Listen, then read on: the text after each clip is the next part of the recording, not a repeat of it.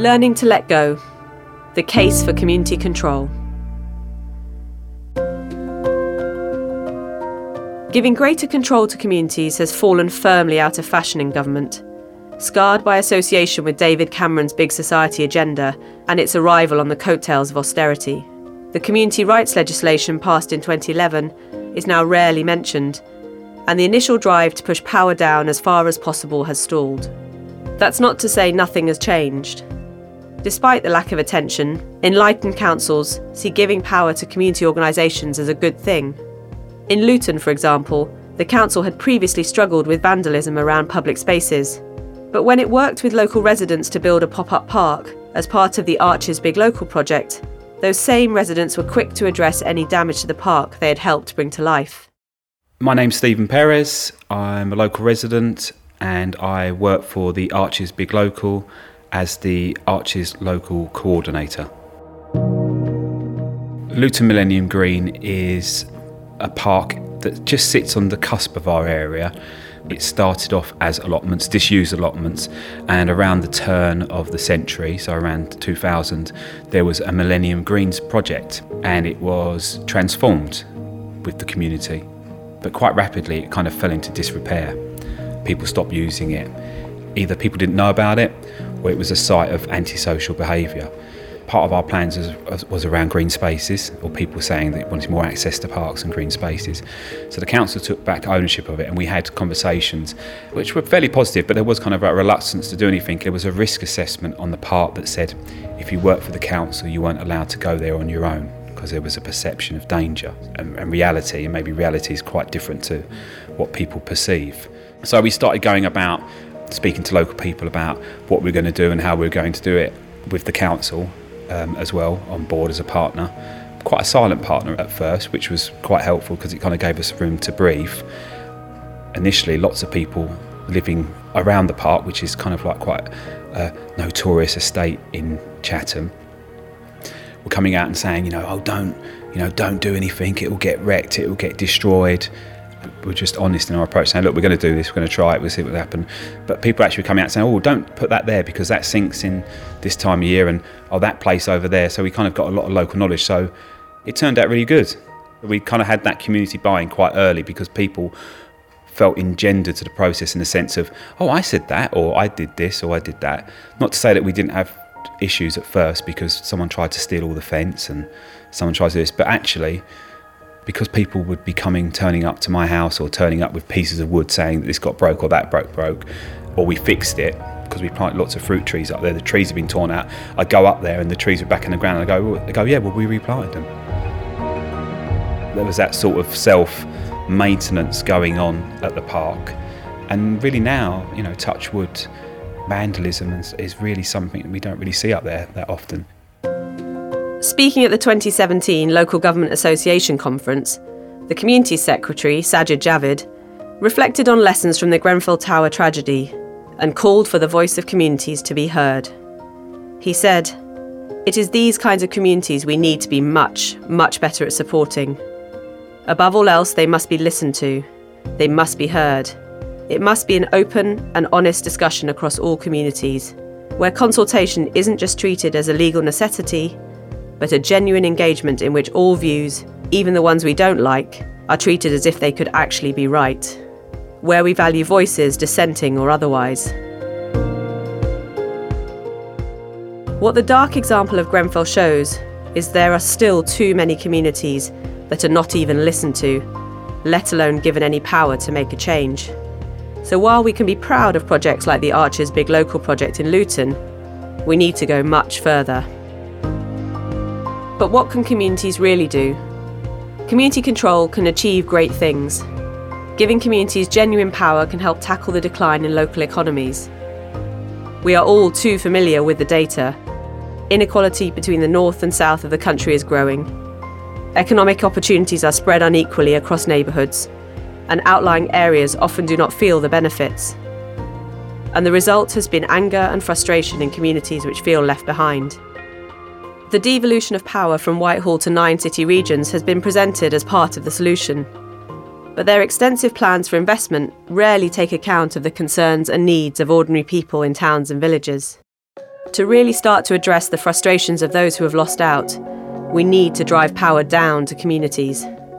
There are many examples where communities are taking the lead to solve their own economic problems and tackle economic inequality at a local level. In particular, where communities have been able to take ownership of things like buildings, playing fields, and car parks, they are able to use them to generate money that can be reinvested back into the local area. My name is Mark Pepper. Um, we're currently sat in Lawrence Weston Youth and Community Centre. We use the building as our base, basically.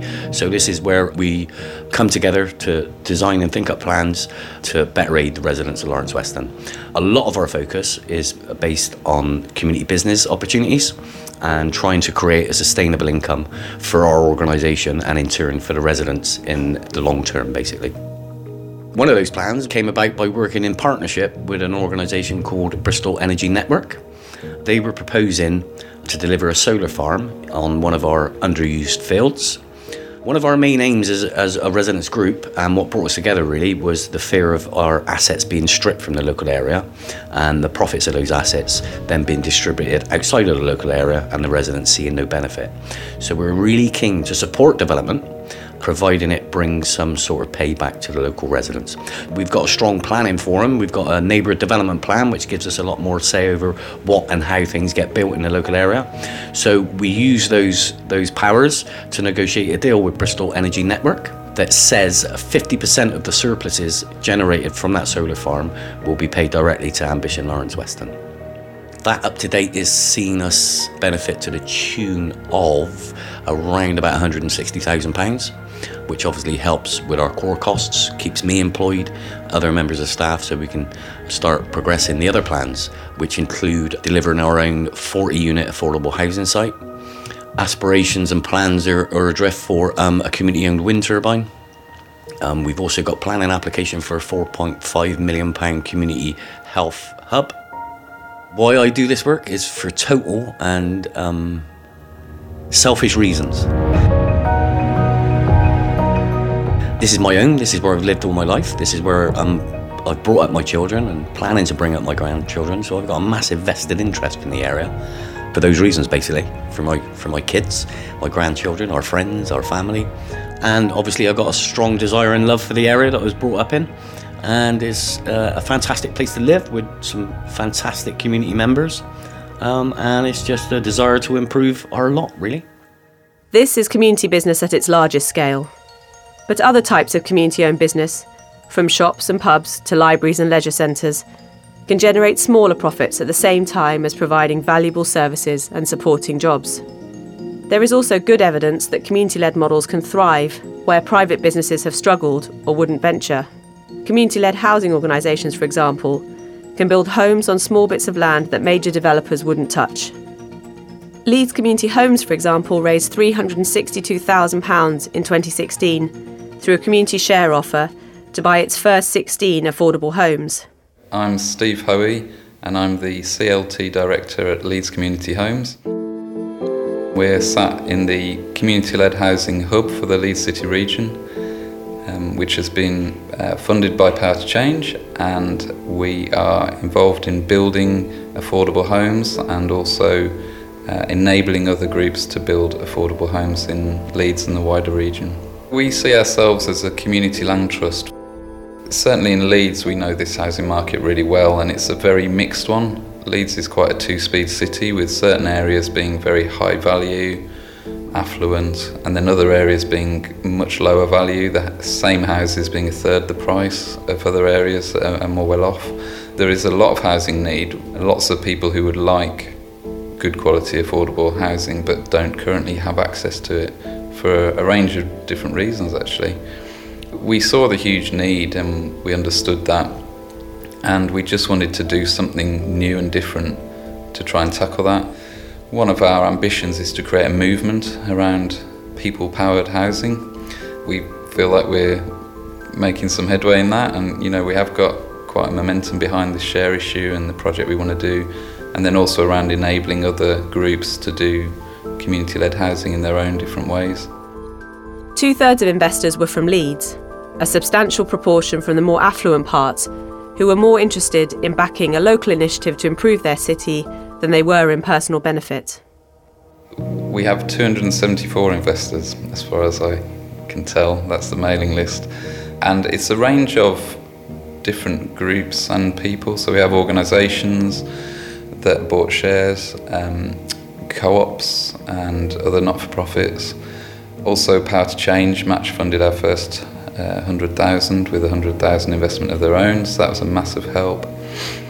But our individual investors over 200 of them. And we, we had quite a cluster around north and northeast Leeds, interestingly. That's around the Headingley area where, where there's actually been this kind of activity before, share issues for uh, a community enterprise which renovated an old school. Uh, that's called Headingley Heart, and that's still there doing really well. It's possible that the the people who live in and around that area were already quite warmed up to this kind of uh, investment and the, the sort of issues that there are around it they're all people that share our passion to do housing differently. Likewise, hundreds of community shops are helping small villages. They have an impressive five year survival rate of over 95%, compared to around 50% for small businesses generally. In a small village, a community shop can create significant impact. Indeed, it can be the single biggest employer in that area. In larger urban areas, you need a number of businesses to start to change the community's view of its economic future. One group from Liverpool has achieved such a change. My name's Phil Knibb. I'm the Chief Exec of uh, Valley Community Trust and uh, the Neighbourhood Services Company. Where we are now is uh, where we started, I suppose, something like 20 years ago, nearly 20 years ago, which is the Communiversity. uh, which was our first real base uh, in the area. Although been active in the area for some time, this was the first time we had our own base. Uh, so we called it a university because we wanted a lifelong learning centre, uh, deeply involved in education. Uh, that, that's our passion, if you like, or one of our main passions. So uh, we set up this base, the university, and uh, this is the headquarters uh, for our development in and around the area. We started off oh, some time ago what was happening, there was a, a proposal to close a local school. And at the time, you would recognise the area now. High unemployment, deep-rooted deprivation. Uh, really, I lived in the area. I lived around the corner. Um, I was one of the fortunate ones that was working and you know doing okay. I was on my way home from a uni meeting one night and uh, found out that the parents were meeting to try and oppose the closure of the school, which was one of the best facilities in the area, you know, apart from being a school, it had, you know, a youth centre there, it had football pitches, you know, different facilities that all the community used. And to find out that was closing was a blow.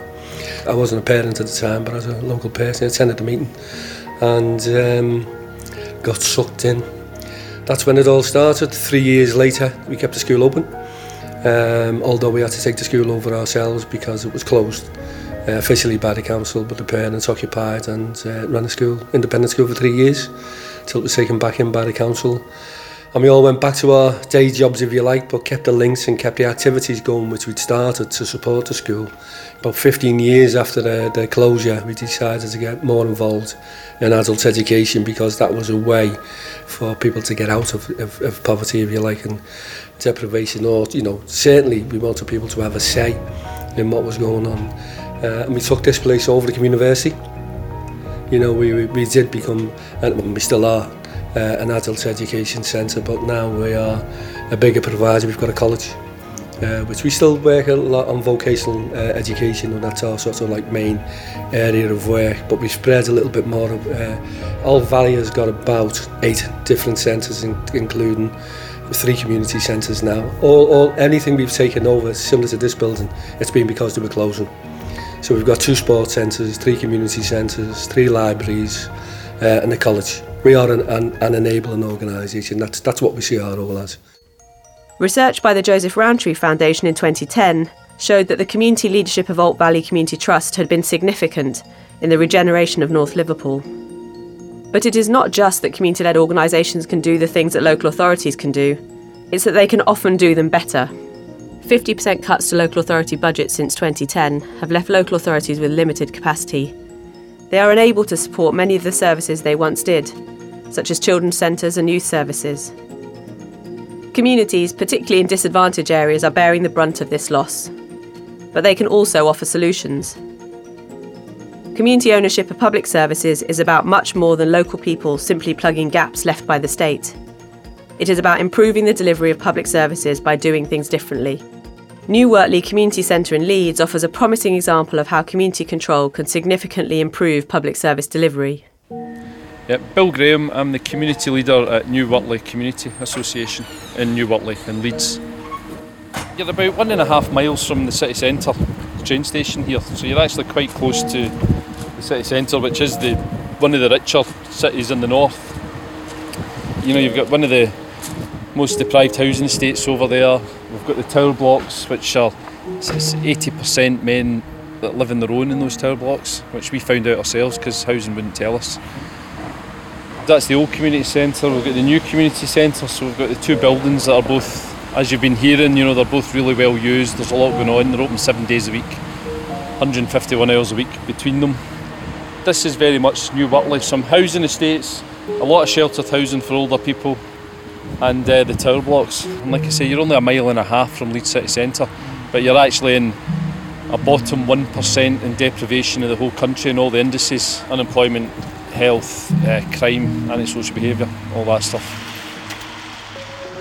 We work in partnership with school, the medical centres. You know, we've really built a really strong partnership up, led by the residents. It's called community led, which we really think we're starting to have a really positive effect on the area. You know, getting people back into work, getting people connected up, reducing isolation. So that, that is really a lot of the work that we do. And we've created some really nice space here. In the summer it's nice, we can put the tables out, We've got festivals and fun days here. Friday night there was a big International Women's Day sort of festival here. We're starting to get a name for putting on events and stuff as well, which I think changes people's perception of New Wortley. Because like I was saying, New Wortley's seen as one of the less nice places of Leeds, to say it politely. You know, people often say they're from New Wortley and it's not a great place to be from. You often think that the idea that um, people have got problems and you can bring folk in to fix them. We think that doesn't work. You need people are part of the solution and people are part of how you sort things out. We take that approach with our ex-offender project where we have ex-offenders involved in leading the project because we think if if people are going to succeed when they leave prison, what can be better than a, a role model of somebody who has managed to succeed when they've left prison, you know?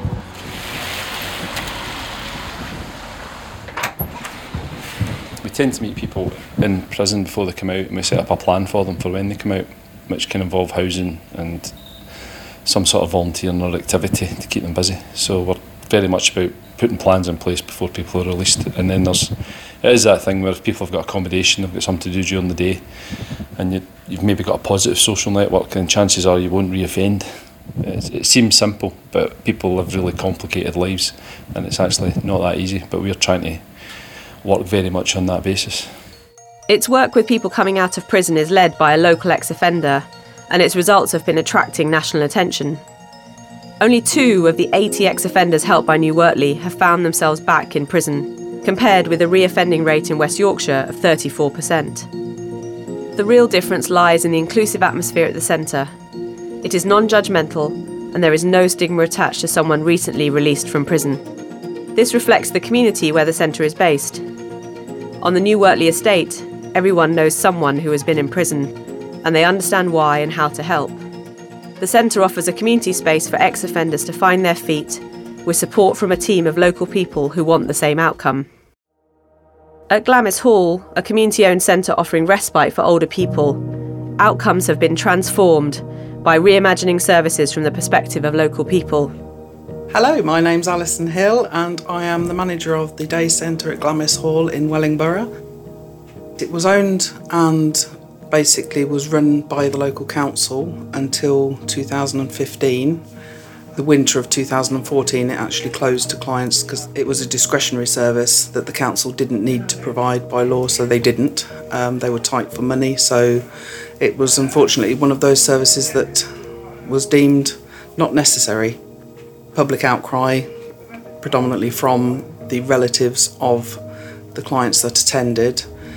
It was enormous, absolutely enormous, which resulted in extraordinary meetings held with the council with a campaign group. The campaign group eventually, after numerous meetings, were successful in gaining the building and it was gift asset transferred over with an amount of money for repairs because the building was deemed to be in a shocking state of repair. First week of January, after it was closed in the December on the first week of January, the charity was formed. They got the keys to the building. It was opened as a lunch club predominantly in the beginning to keep people aware that we were here. On the 9th of February, um, it opened fully again as a up and running day centre. Staff there saw flaws in the local NHS system. The centre was racking up taxi bills, helping older visitors to get to GP appointments, while GPs were wasting time and money through missed appointments. I was asked by several of the clients in one particular week, could you phone me a taxi and book a taxi for me? I need to go for my flu jab. And after about the fourth or fifth person asked me for this, and they're going to be paying three or four pounds either way for a taxi, I said, This is ridiculous. You know, our market is the elderly, the majority of them are having a flu jab. Why don't I contact the GP surgeries and see if the district nurses could come here and do a block booking? One district nurse, one journey is better than 40 clients all having to get individual taxis. The professionals now come to where the older people feel at ease. The service fits around people and not the other way around. And it saves people money. By reaching so many people in a single venue, a podiatrist visit costs £15 at Glamis Hall compared to £30 for a home call. Both New Wortley and Glamis Hall show what can be achieved when you combine the strengths of community connection and informal support with more structured formal interventions. If you combine what professionals can offer with the natural social connections of local people coming together, you get much greater impact on well-being at lower cost. The connectedness point is crucial. Austerity has seen many traditional spaces where people come together disappear, as community centres, parks, and street markets have closed. Out of this vacuum, community organisations are starting to fill the space.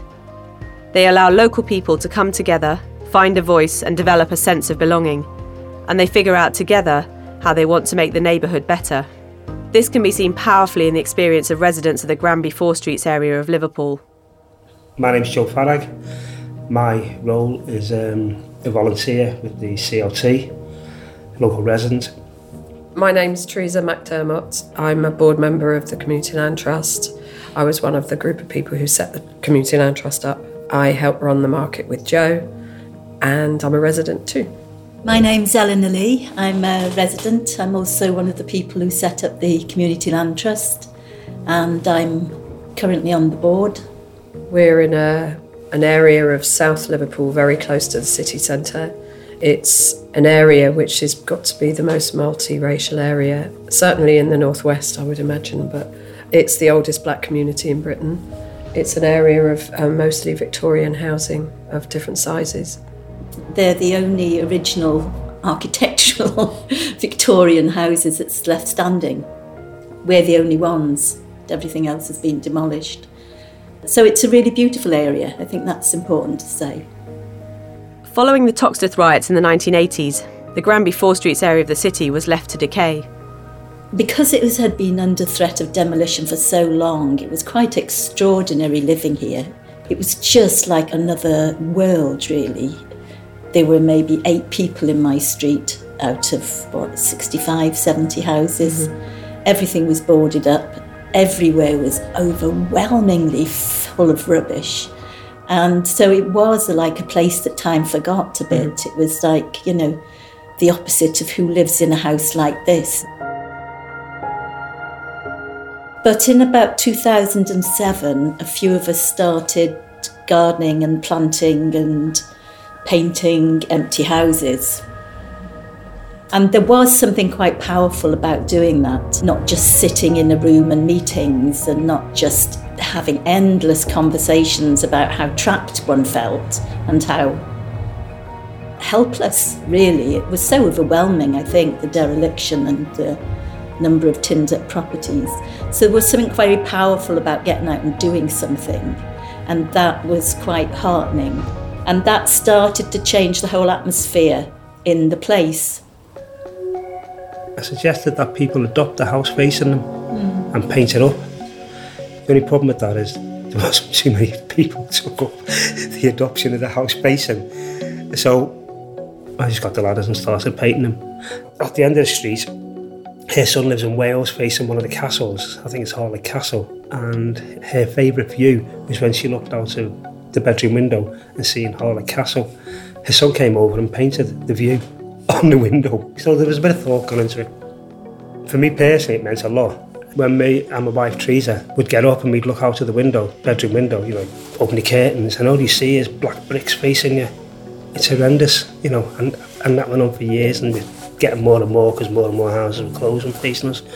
So then when you then open the curtains again and you're confronted with lovely colours and you know stuff which you spend time doing, it makes a huge difference to, to your well-being.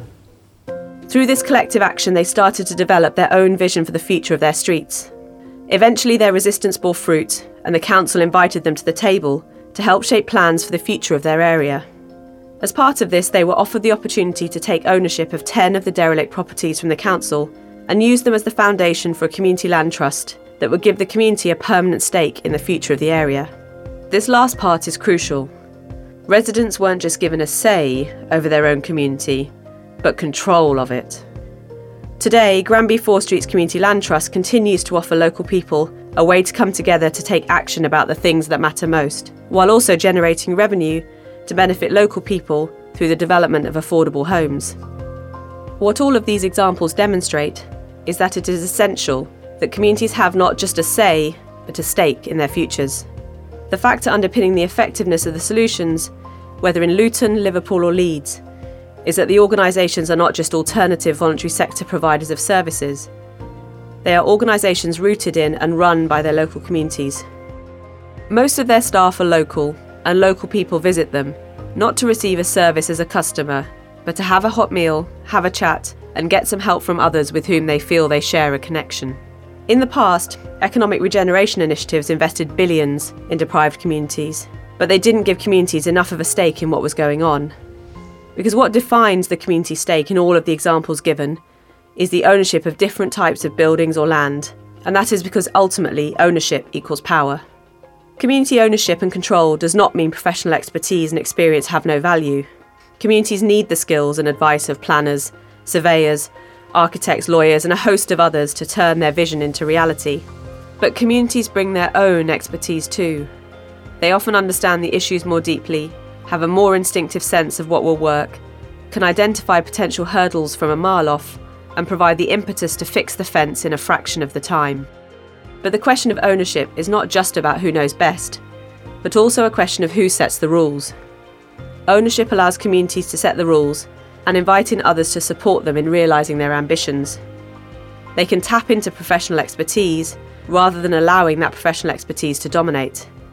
The experience of Myatt's Field Park project illustrates this neatly. The community organisation had plans to refurbish a rundown building in the park to create a more welcoming better used community space for local people in South London. To secure independent finance for the project, the organisation required an extension of its lease from the local authority. Rather than extending the lease, the local authority offered to provide the finance itself and offered up its contractors to do the work. On the surface of it, the outcome is the same. The community ends up with a refurbished community space as it wanted.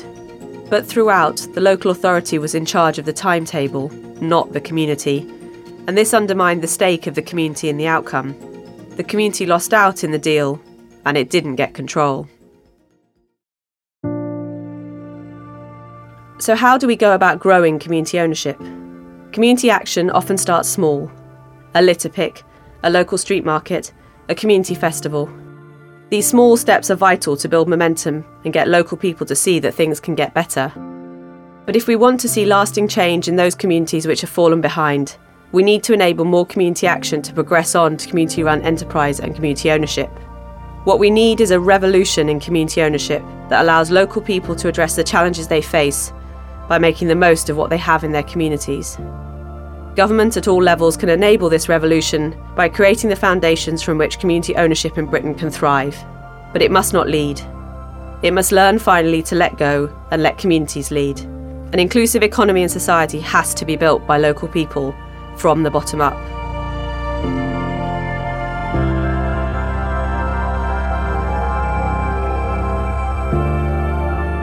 Find out more about community business and how you can get involved at www.powertochange.org.uk. Visit a community business during Community Business Weekend, 4th to the 7th of May 2018, the National Open Doors Weekend.